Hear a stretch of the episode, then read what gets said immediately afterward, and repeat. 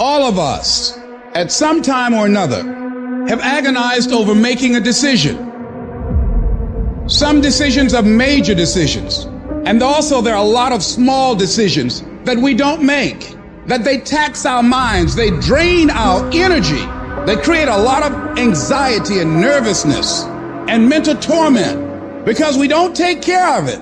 We decide not to decide, which is a decision. Imagine you're on your deathbed, and standing around your deathbed are the ghosts representing your unfulfilled potential. The ghost of the ideas you never acted on, the ghost of the talents you didn't use. And they're standing around your bed, angry, disappointed, and upset. They say, We came to you because you could have brought us to life, they say. And now we have to go to the grave together. So I ask you today, how many ghosts are going to be around your bed when your time comes? How much time do you spend working on you? How much time do you spend every day working on your dream? What kind of investment have you made in you?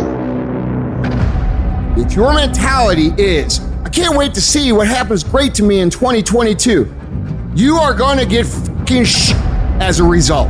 Life does not reward people who wait to see what happens. What you put in, you will get out.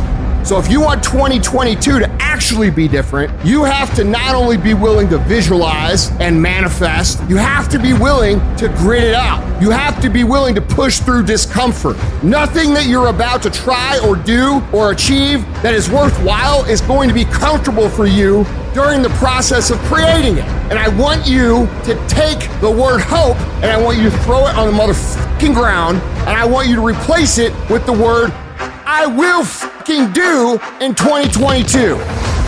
Woe be unto you if you go into another year and waste another year with the old mentality while somebody's in the hospital begging God for the opportunity that you have right now. You better step into this moment.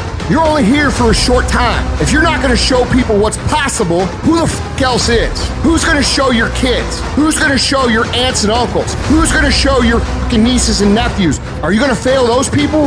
Are you going to buy into the narrative that you can't? Stand up for your dreams. Stand up for what you want in your life. Decide that your life is so meaningful to you, that you love you and you love life so much that you're going to stand up for something you want. You don't want to be a spectator. You want to get out in the field where the is, and you will be amazed. After the struggle, there will be a calm period, and things will begin to click for you. Come out here with what you got. You don't have enough money? Don't worry about it. You got the dream. You must be patient, persistent, and positive no matter what. But aren't there some guarantees you can give us? Yes. You're going to die. You can't get out of life alive. So I'm saying to you, you got six months to live. Live your life now. Live your dreams now. Start acting like this is your last day on the planet.